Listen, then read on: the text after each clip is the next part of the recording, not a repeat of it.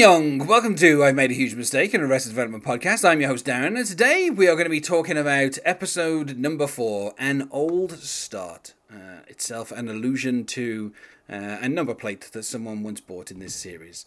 Um, it was originally broadcast on the 29th of May 2018, along with the first batch of these episodes. Uh, it is written by Jim Vallely and directed by Troy Miller, as pretty much every single episode in season uh, five was. Um, and joining me to talk about this today is Nay Renly. Hello. Hello, Darren. Nice to nice to talk to you. And uh, yeah, so this episode, uh, you know, it, it, I don't know. It's it's kind of weird because we're kind of um, still kind of stuck, I would say, on some of the plots from the first few episodes. You know, the the kind of the Bluth Company, um, you know, was taken over by Lucille Austero, and uh, we kind of start with a joke about it um, being taken to the next level. Uh, which I think is probably one of my my favorite kind of gags in the uh, in the show. Um, and you know, t- we we find out basically that uh, that Gob has been put in as uh, the uh, I guess the the kind of the, the you know the chair of the company. He's he's running things now. Um, but he's actually running things, which obviously we understand how bad that is going to get for everybody because you know, in previous times when Gob was in charge, he wasn't really in charge. Uh, Michael is even surprised that Gob is still in charge. Um, we also get Maeby who has kind of decided to um, hide out uh, at a senior centre uh, where she has become Annette. Um, uh, due to due to the fact that she just I, I don't know she put she puts on a wig um, and just kind of starts kind of messing with all the old people basically um, and uh, you know, in particular, stealing some bar stools and family pictures. Um, and then we have a story where Gob also buys a trophy store because he's concerned about uh, obviously winning his father's affection and the uh, I, I, guess the whole kind of family of the year thing, which is for some reason a plot that Mitch Hurwitz felt would be amusing for the first half of season five. Um, and then of course uh, you know we find out a little bit about the uh, the um, the cottage uh, which w- apparently was where Michael used to live with his wife before she died. Um, and he had believed it to have been sold, and he finds out in this episode that they didn't sell the cottage. And there's a there's a couple of rules uh, as to as to you know what you can do while you're in the cottage, but you know not telling Michael about the cottage was one of those rules, uh, which a number of people break in this particular uh, episode. and we fi- we finished the episode with Michael um, at the model home talking to uh, George Senior because George Senior is jealous that Lucille apparently might be hooking up with some guy called Dusty, uh, who is a member of the Newport Beach Bay Boys, um, who. Who, over the years, through John Beard, we find out, have thrown rocks at a number of different people. Um, so uh, I don't know. Like with this season, obviously, um, you know, due to the kind of the poor reception, uh, I would say that people's kind of expectations were lowered slightly.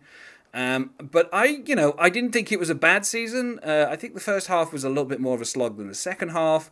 Uh, obviously, with this being your first episode um, of, I mean, of this podcast, but particularly of this season, uh, what were your overall thoughts on season five? Uh, and you can obviously divide those thoughts into two parts if you wish, um, as Netflix obviously did with this show. Well, I, I've been a big fan of Arrested Development since season three was when I got into it, and uh, and I I was a staunch defender of season four, uh, even though I think it had some weaknesses. I think most of those had to do with scheduling and stuff, and I actually think season four remix was a lot stronger than the real season four. Uh, uh, you know, mixing it together. Um, I was a little bit confused with season five that they decided to carry forward all of the plots and just make it like a sequel to season four when I don't know why that was necessary. Like, uh, you know, I don't understand why you would want to have so many season long arcs that need to pay off like it's, uh, you know, Game of Thrones or something to have like all these different threads to keep track of just to make jokes pay off when it's essentially like a, a punny comedy. uh, so the first half of season five, I watched it and I was, I was, uh, you know, I was okay with it. I, uh, I was waiting for the second season and then when I the second half and when I started watching the second half I, I just started getting a, a little bit depressed about where the show had gone and, and realizing that I could no longer really defend it too much. That said, there are still funny jokes in there. They're very Mitch Hurwitz jokes, and that's mostly what I, will be, I'll be focusing on. I'm you know accentuating the positive and uh, on this what I consider the fifth best season of Arrested Development. yeah, um, does it? The thing is as well, you know, obviously. Uh, the the thing that kind of Arrested Development certainly the first three seasons succeeded at was having these kind of callbacks to certain jokes, um, but at the same time the show wasn't kind of bogged down in that. Um, uh, it's not to say that they didn't have season long arcs because obviously they did. You know, the entire thing with George Senior in the first season, he's in prison. You know, that's a long running arc that gets sort of resolved at the end of the 1st mm-hmm. season.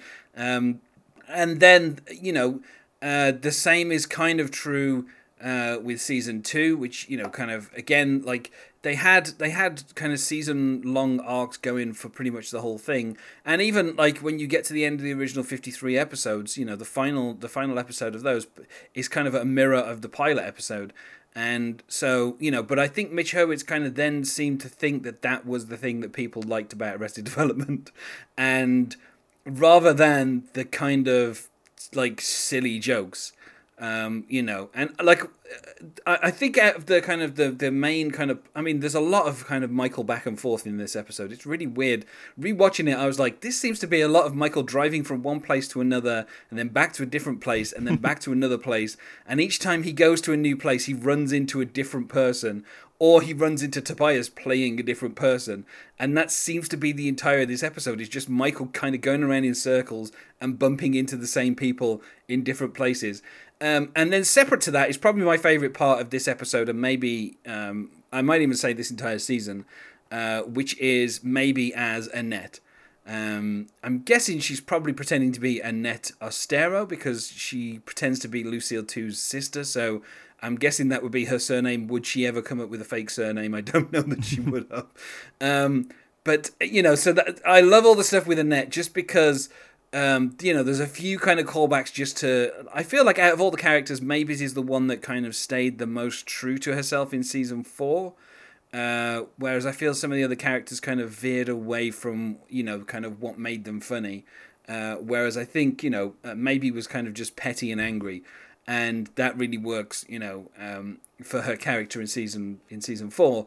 Um, in particular, all the stuff in the dorm room with like voting Michael out and all that kind of stuff. Like you know um, and i think here as well she's still kind of like she's just looking for somewhere to hide basically um, after uh, you know her kind of misadventures in the first few episodes of this where she went to mexico and became kind of very drunk and you know uh, obviously you know these are kind of all of this stuff is is now kind of more obviously parallels to kind of trump and that because you know obviously the, the first half of this season you know debuted afterwards um, after he'd been elected, whereas obviously season four was a couple of years before he was elected. So some of the kind of Trump parallels in season four were kind of accidental, whereas here uh, we start to get a few more kind of deliberate jokes.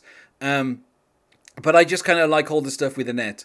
Um, in particular, when she's kind of give when she meets with George Michael and she kind of gives him the introduction to the senior center, and says obviously you know from the outside you know the reception area it makes it look terrible because they want to keep all the young people away and then you know when when she when when she says oh i said it was great and then they immediately emerge onto like the you know kind of the actual place and and and they both go oh this is great like i love the kind of the setup of her saying i told you it was great and then them kind of paying it off with them both literally going oh this is great um, you know, I, I just kind of love those kind of quick little jokes like that. But also the fact that you know when when she accidentally gets the name Annette um, by Stan Sitwell suggesting that she use a net to catch um, the uh, are they geese or swans? I can't remember. I think they're geese, uh, aren't they? Yeah. Um, I, I thought she, she's trying to. I thought she. Or I, I thought it was the opposite. I thought he knew Annette's name and she had to wiggle out of of not recognizing it immediately. Oh yeah, yeah, yeah. Because he says Annette, and she she mistakes that for a suggestion of how to catch these birds, and, and she goes, yeah. "Have you got one?"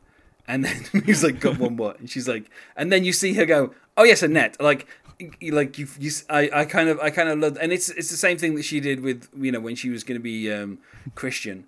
And she's like, you know, I need one of those, you know, those tea things, and they and they go to cross, and she goes across from where, uh, so obviously, this kind of mishearing of words is again, it's like a thing that maybe, you know, I think maybe he's kind of very, you know, she's always been what someone who's kind of like street smart, but her actual intelligence seems to be something that's not you know, fully kind of like there. Like she seems to be, you know, she's more about like grifting than actually doing any work, you know, and and, and I I think.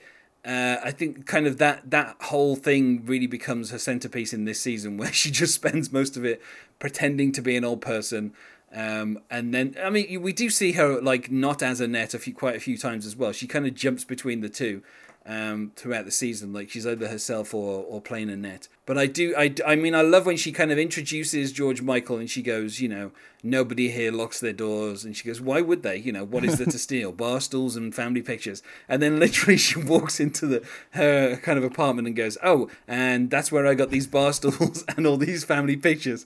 And I love, I love kind of um, Michael Cera's kind of innocent reading where he goes, oh, that's a nice family that you've stolen for yourself.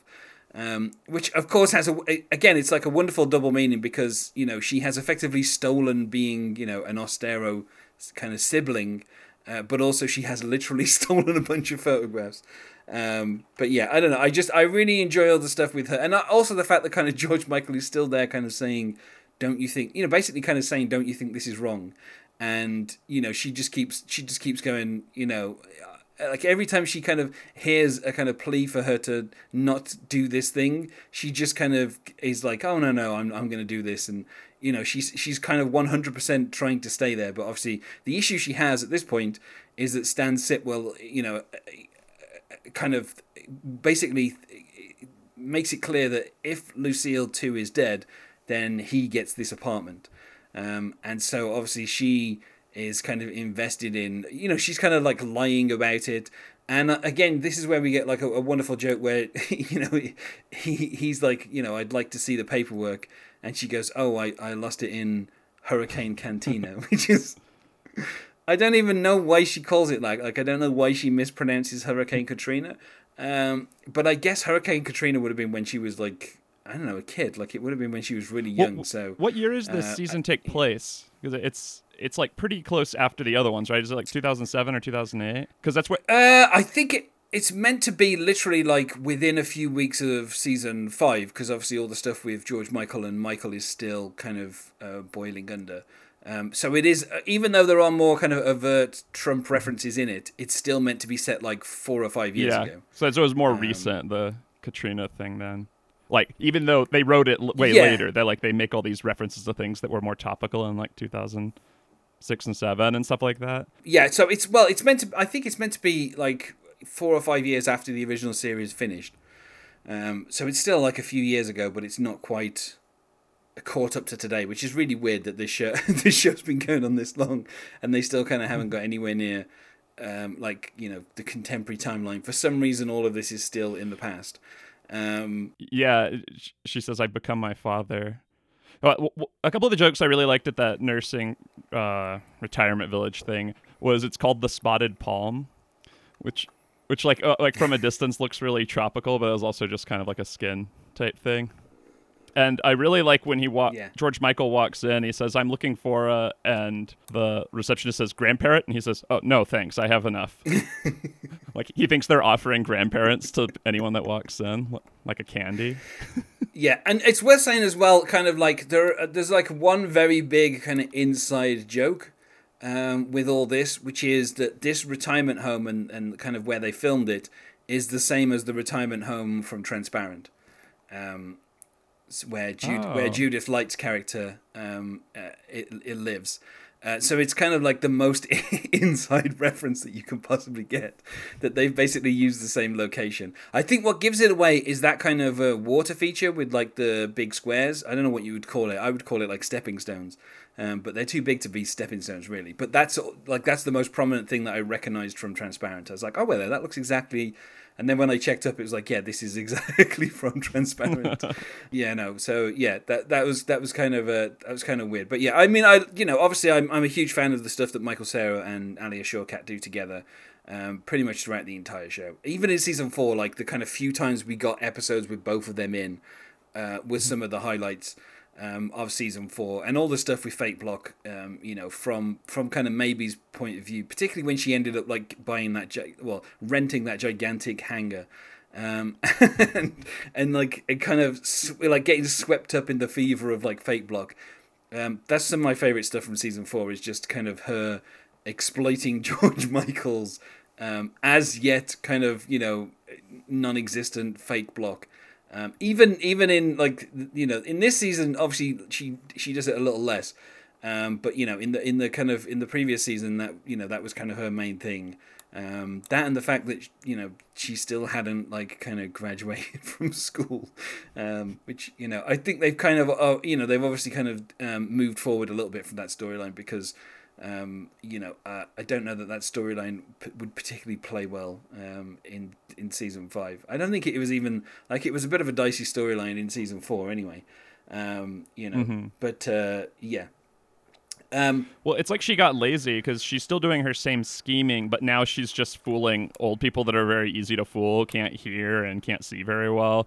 Yeah. And uh, whereas before she was fooling movie executives and like whoever's renting out tech places and stuff like that. so it does feel like when she kind of had that retirement, that lifetime achievement, in uh, in season four that since then she has been kind of slipping and like kind of yeah. kind of actually getting old and, and like you know not really making it around to the other characters plots too often just kind of hanging out it's it's kind of weird actually because obviously she got that lifetime achievement award at the um you know the kind of the kids awards in season four which effectively meant that she was retired um, and so yeah. now she, in this season, she actually is retired in so much as she's hanging around a retirement village and pretending to be fake retired.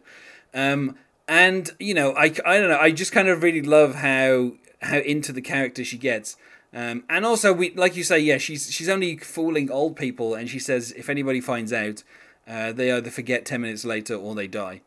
Um, and I kind of, I kind of like, I don't know. It feels like George Michael's been a little bit corrupted because he's like, oh, okay, like he he understands the scheme.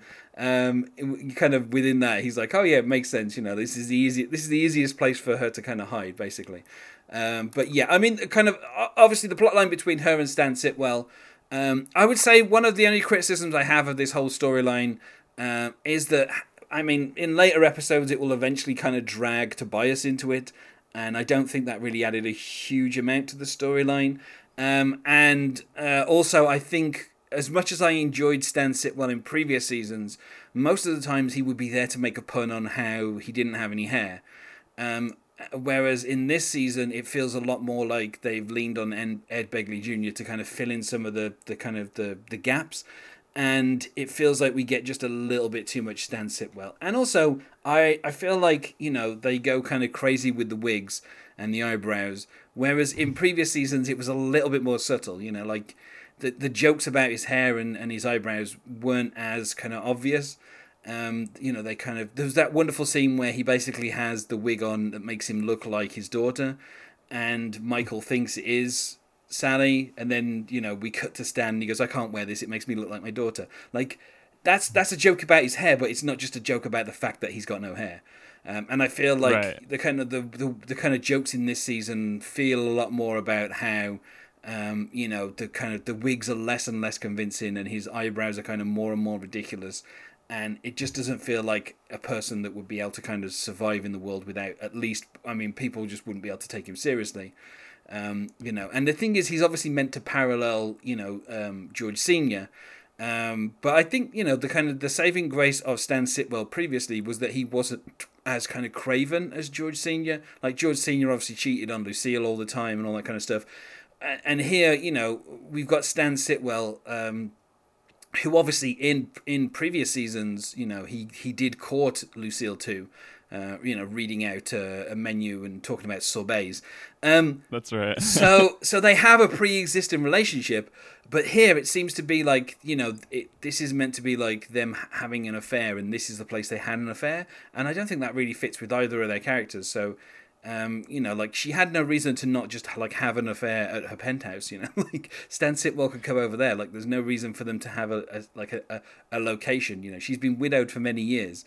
Um, you know. Oh, I didn't even pick up on that. Is Stan Sitwell married? Well, I, I don't know because they don't they know they don't really kind of get into it, but they imply that this bungalow here is meant to be. Um, you know, the same as the cottage for George, George Senior. Like that seems to be the parallel oh, they're drawing. And I, and I don't know why. It's like why would they need this location that they had together? Like it seems I don't know. It seems it seems like just an odd thing that they've kind of thrown out there, and uh, they haven't really kind of paid attention to some of the stuff from previous seasons on that. Um, but Yeah. I, it still re- it still remains part probably my favorite part of this episode um, because, like I said, the rest of the episode is a lot of Michael going backwards and forwards between locations. Um, and I kind of understand that they've got the Jason Bateman is like the one cast member that they've kind of guaranteed to have in every single episode. Um, but it feels like they're putting a lot of work on him, uh, kind of going backwards and forwards, and also relying a lot on the whole, you know, Michael keeps leaving, don't worry, he'll be back joke.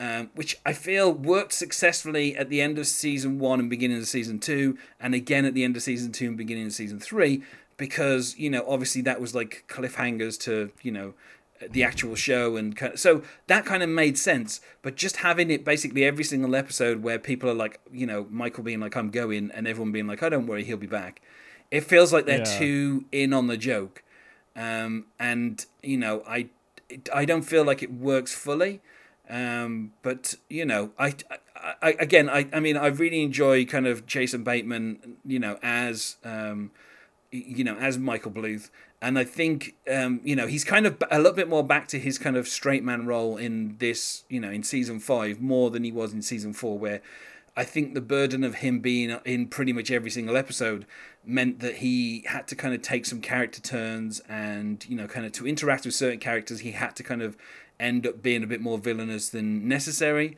Um, whereas here, he's kind of left to do a lot more kind of exposition. Um, and so you know when he kind of goes to the office at the beginning and he kind of he's on he like he's on the wrong floor because Gob has moved them up to the next level, which literally means one floor up in the building.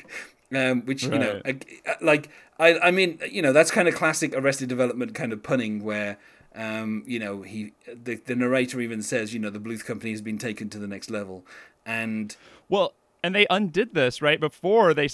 One of the employees recommended that they move down a floor uh, because they're on the penthouse of a really expensive building, and Yeah. and they do it and save a whole bunch of money when when Michael's out of the office, and now.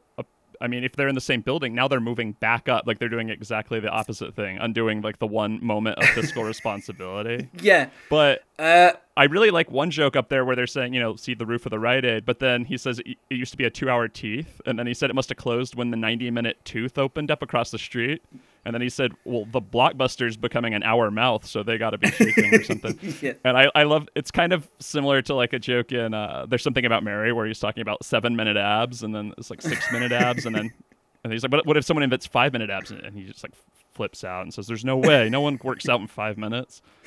yeah. Yeah, or like the five-hour energy thing, and then it was like six hour, seven hour. You know, like there's all these things where you just take a number and just add on to it and be like, "Isn't that better?" You know, even though you don't know it. Yeah, uh, yeah. So I do, I, I yeah, I kind of, I do kind of like that. Um, yeah, that you have the two hour, the two hour teeth. Obviously, is um, uh, the the.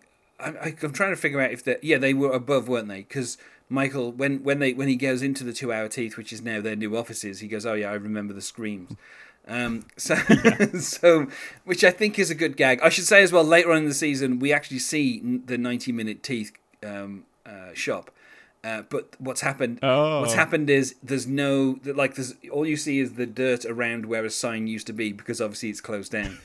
Um, so they kind of follow through on that. That's a good payoff, Yeah, um, yeah, and I uh, this is kind of this is kind of where you know we get Michael going backwards and forwards between the model home um, and um, well, I mean, first of all, you know, he he kind of runs into Tobias pretending to be George Michael, and I do kind of like. I mean, I, I'm not a big fan of this kind of this weird storyline that they gave Tobias for this season. Uh, the fact that he has like the dyed sideburns and mustache for like the whole season is really weird because obviously that's meant to be a call out to the fact that David Cross himself didn't have a mustache but wore a mustache to play Tobias in the first three seasons. Um, uh, including that extremely kind of elaborate joke where when he was playing Mrs. Featherbottom, he would wear kind of handlebar mustaches when he wasn't Mrs. Featherbottom because he'd shaved his mustache off, even though he never had a mustache in the first place. Um, so there's Yeah. this whole. So I, I don't even know if David Cross like grew a mustache and sideburns and then they just dyed them for the entire season, or if he's wearing a fake dyed mustache, which would just be the next kind of level of of that joke. Um, but this whole thing with him being the different characters because he wants to be a member of the family is such a weird kind of like joke. um, that I don't like. I don't. I don't even know that I, I ever feel that it lands because even by the final episode, they don't really pay this off like properly. Um, so it's just kind of weird that he like desperately wants to be a Bluth, and when he says be a Bluth, he literally means he'll play the role of any Bluth that you know he like that he's asked to do. And so obviously, first of all, he's George Michael, um, which is really funny because he's literally wearing like the um, you know the banana stand shirt and uh, trousers. And I do like the physical business when he's trying to get off the top of the bunk bed and he can't quite figure out how to get off.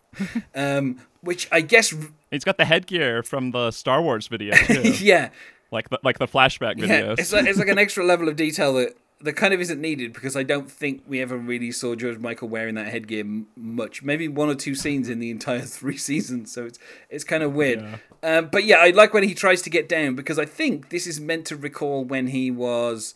Um, you know, when he was sleeping in that room with George Michael, and obviously he would climb down wearing his um, cutoffs, and obviously this ended up exposing more to George Michael than he really wanted to see. So I think that the kind of him struggling to get down from there is meant to be a little bit of a callback to that.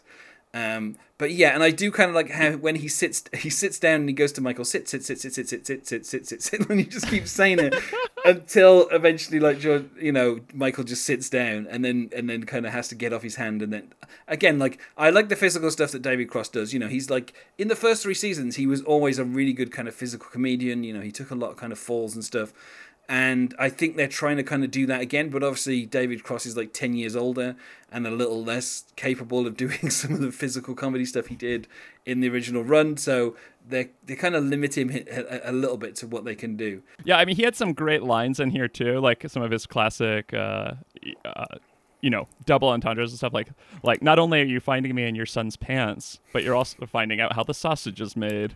Yeah. And then uh it says let's face it no one was buying me as a straight man. And then michael says it was a little off brand and then i like when he says lindsay has how does gwyneth paltrow say? consciously uncuckolded me yeah the, instead of uncoupled. the, con- the, the, conscious uncuckold is probably one of my favorite things in the entire season. Um, but yeah i do like as well when he says you're finding out how the sausage is made and michael goes I don't understand anything of what you just said. Um, and I think kind of like what he what he's talking about, obviously, you know, the sausage being made is basically him getting in character along with his son. Um, Murphy Brown, like that's that's the sausage that's being made, but obviously Michael has no comprehension of what they are doing, um, and of course he says you know that he wants to put his uh, his therapist leggings on, uh, which I think is a callback to when he used to say his um, his therapist stocking, um, which obviously implied yeah. he was putting it over his head, particularly when he obviously had his uh, analrapist cards. Um, so, right. so uh, obviously, I think you know that's a kind of less threatening thing to put on than a stocking. Um, so I yeah, but I I mean I don't know I don't know that we get a great deal out of these kind of Tobias as other people scenes. Um, you know he plays somebody else kind of like later on in, in the episode as well, and I I like I don't know that we really get much from the that exchange as well. Like it's funny seeing David Cross kind of trying to do these different characters. Um, and I think uh, is it Kyle Mooney? That's the the SNL guy who's um, who's playing his son, um, the the, the suspiciously named Murphy Brown. Um, Mm-hmm. And again, I don't think Kyle Mooney is given a great deal to do. Like when he comes in and he's like, you know, I'm your son, and he goes, no, you're not my son. He's like, you're you're my father, and, and obviously, Kyle Mooney's character is like permanently confused throughout the entire show as to what Tobias is trying to do. Um, and so, you know, which I think is funny, but at the same time, it kind of, str- for me, like, I don't know that he really adds a huge amount to this season.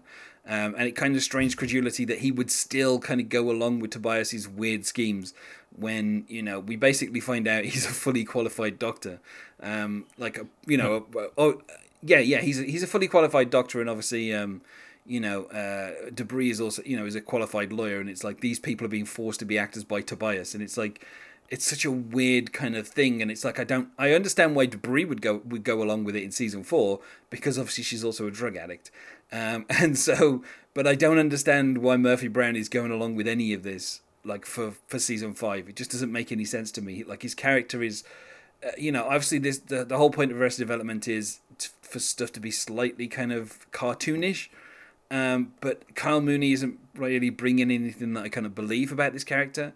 And also, he doesn't seem mm-hmm. to understand half of what Tobias is saying, which obviously is a joke that you know is is played for the rest of the show anyway.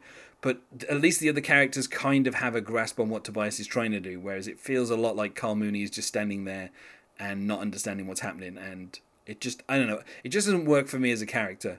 Um, you know, and I, I like I think most of the stuff that Tobias is doing in this season would work fine without him as well. Like I think it, it like dragging him along, and it's kind of telling that you know once the exchange finishes and you know Michael is out of the room, um, you know, because I mean, I do like Tobias when he's when he, he's trying to do an impression of George Michael, and he, his voice goes way too high, and he goes, uh, he goes, yes, I did start out too high. Let's let's bring everyone down an octave, and then he tries with a slightly lower voice. um, but then I like how you know, like the narrator is basically almost saying the same thing, where once Michael leaves, and we we have this argument between Murphy Brown and Tobias, he says, "Why are we staying here?" and, then, and then he like, and then like, we leave, and and I think that's kind of the point. Is like I don't know why um, you know this character is in this season or what it kind of it doesn't really feel like it brings anything um, that interesting. Um, you know, uh, certainly from my point of view, like whenever I watch these episodes, like I, you know, having watched this season a couple of times through, I, I almost completely forget that Kyle Mooney was even in this show. And then when I'm watching it, I'm yeah. like, oh yeah. And then I every time he enters, I almost forget exactly what his character is meant to be. Um, you know, and I, I don't know. I, I don't feel like he adds a huge amount. Yeah, they, they really don't sell the stakes for anything Tobias is doing. And if at least if in the movie part, if you were just doing it for the movie and they were continuing that or something, that that would make some sense. But he's just trying to be a part of the family, and I I think that one uh, flaw that that the season makes is introducing these uh, character motivations that you as the audience don't care if they achieve it not because it's a silly comedy. And then spending a lot of scenes just working on that instead of making a good joke. Yeah. Uh and like this feels like that too. It's like i honestly it feels like a practical thing. Like they lost barky bark and they just had to get a new character in there to like have people to talk to. And like so they just grab someone new. Yeah. You know. Um, and I, I think i think as well you know we kind of we get to the kind of main point of this episode which is when tobias says you know my number one rule is don't tell michael what to do. And that little that kind of hesitation um, you know, it, it leads Michael, who is, you know, continuing his job as um, he was like a driver for, you know, an unnamed, um, you know, internet giant. Um, in in season four, and he's continuing that because he's going to be mapping the ocean floor. Uh, which is funny because it sounds like something that like Google might do, but then it's like it's pointless. Like, why would you map the ocean floor? No one's going to need it for directions. Like, I understand sending a car around with cameras on top to map roads. That makes sense as a concept, but mapping the ocean floor is kind of stupid. Um, but I like how Michael's kind of I don't know this wind maritime thing that they've given to him when he arrives and he's like, oh, it's going to be a 14 bell delay, so like like his and in the last season they had the whole explanation of you know like six bells and all is well and all that kind of stuff. So I like how he's kind of keeping that as like a, a time measurement thing whenever he's doing anything in maritime, and he ends up you know, um, getting kind of stuck on the ocean floor with the, the thing that he's going to be mapping the ocean floor. And when he emerges, he he is by coincidence at the cottage. Um, and I love how this woman comes along and is like, "Oh, it's you know a lovely house. You know, it, it's really you know it's really nice and all this kind of stuff." And he goes, "Yeah, that's my when my wife died. She had ovarian cancer." And then the woman kind of takes a kid and runs away from him. And I just I kind of love I kind of love how he can't he can't help himself from like talking about that. Uh, it's such I, I know. Tobias just said that he never talks about it. And now he's like just telling a stranger. It's totally inappropriate. yeah, uh, yeah, uh, well, yeah, because he says, you know, you never talk about Tracy, you know, running away, and of course he's like, that's not what happened. it's, uh, which again, I guess that's a callback to when you know he he he, you know, Tobias is kind of saying to Michael, you know, oh, I guess you're the marriage expert, and then kind of going on about how his wife died, and and then realizing that he's you know kind of gone too far. Um, but yeah, I, I mean, obviously, the, the establishment of the fact that they've got the cottage is, you know, it's a funny gag. Uh, the fact that you know the first rule is don't put any towels on the floor, and the second is don't tell Michael, um, and how basically everybody but Michael has been coming to this cottage on a regular basis, um, and this will obviously set up something you know for later on in basically for the final episode of the season, which is uh, you know this is there's a point where um, you know Lucille looks at the stairs and says that's where my mother died, and then there's kind of an ominous Oh, yeah. tone, and then you know they just kind of move on.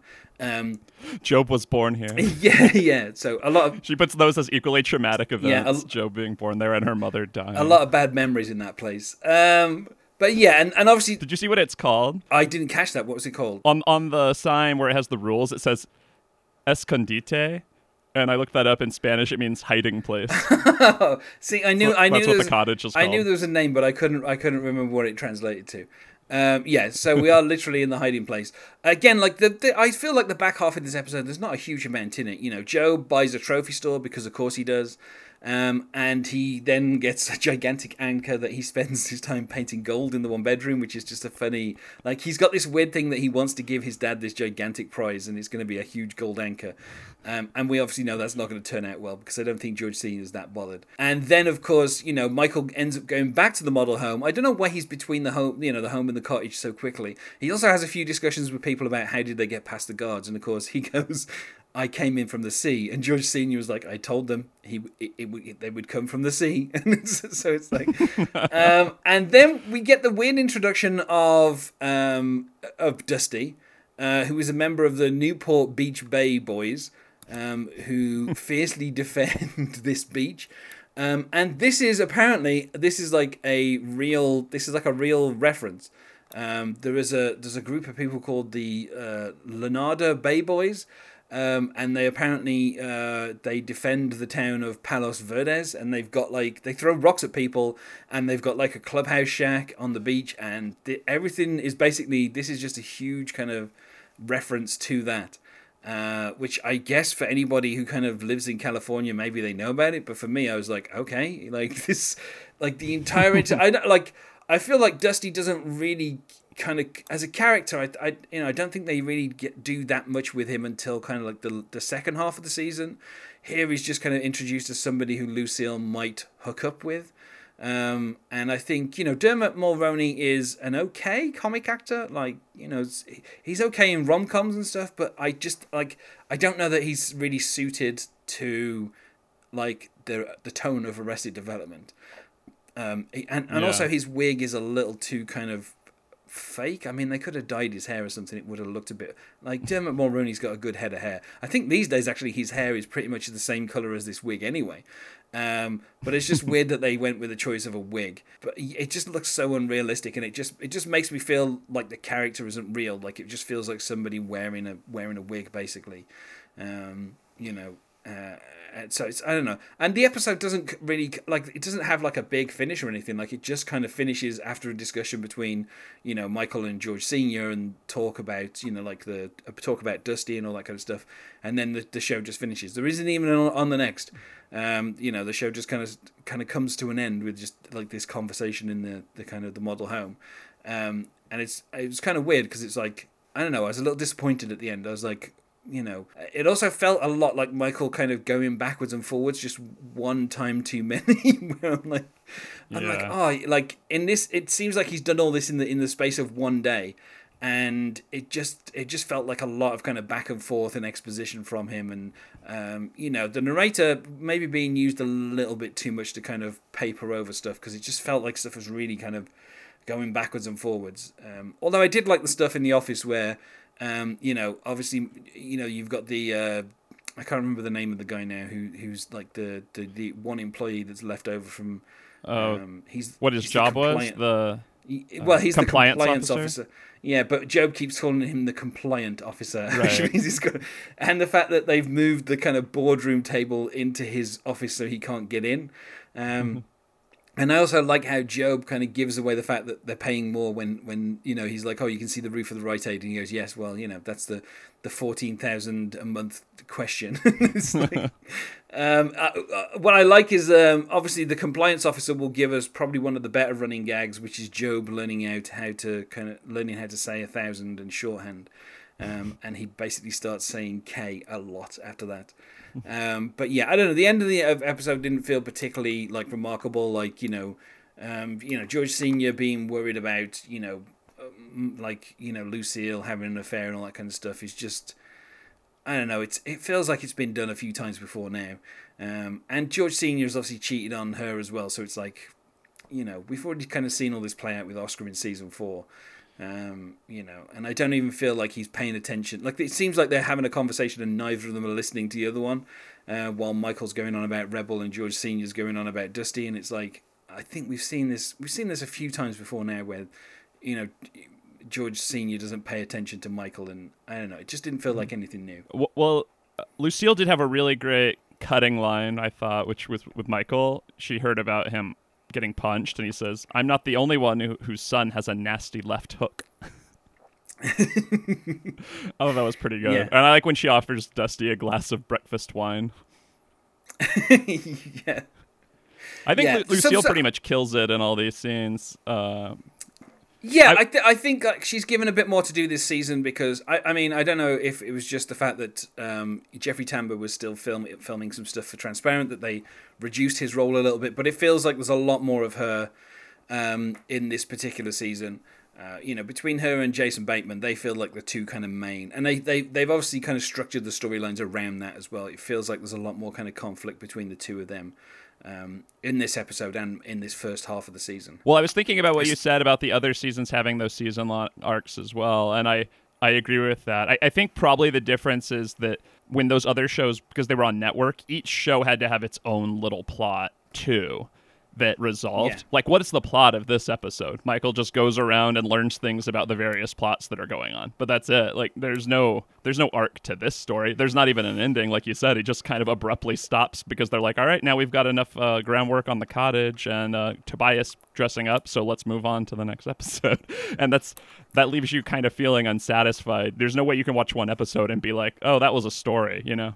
It's it's all yeah. It's all just pieces of a thing. It's like it's like a really really long movie that they filmed all in pieces, and so they don't even know if a if a plot is really paying off because uh, because they don't know uh, how it's going to seem until the end. I think there's also one more kind of like in joke, which is uh, the guy uh, playing the lunchtime looter. Um, who obviously was successful in his lawsuit against the cornballer and managed to get himself a, uh, a house, uh, is played by a guy called Steve Witting, um, and he co-starred with uh, Jason Bateman on the uh, the sitcom The Hogan Family. Um, so oh. that's uh, so yeah, so that's a nice little inside joke if you know who the guy is. But yeah, uh, is there anything else that needs to be said about this episode, or do you feel like we've uh, pretty much covered it? I think we nailed it. We took care yeah. of this one. uh, okay, well, uh, normally I would do like an on the next, but there is no on the next, so uh, let's go to plugs. Is there anything that you wish to plug? Well, I do a podcast about each episode of The Office called The Off Five with a V. Uh, and I do one about Calvin and Hobbes called the Calvin and Hobbes Cast. So if you're interested, check those out. Um, in Office, we're about season halfway through season three, so and you a long way to go. You can find us on uh, Twitter at a huge mistake pod, um, and on Facebook at a huge mistake I've made a huge mistake. I think is is what you can find us on on Facebook. Um, well, thanks very much for being my guest for this episode today, Nay. Thank you for having me. And otherwise, goodbye. Bye bye.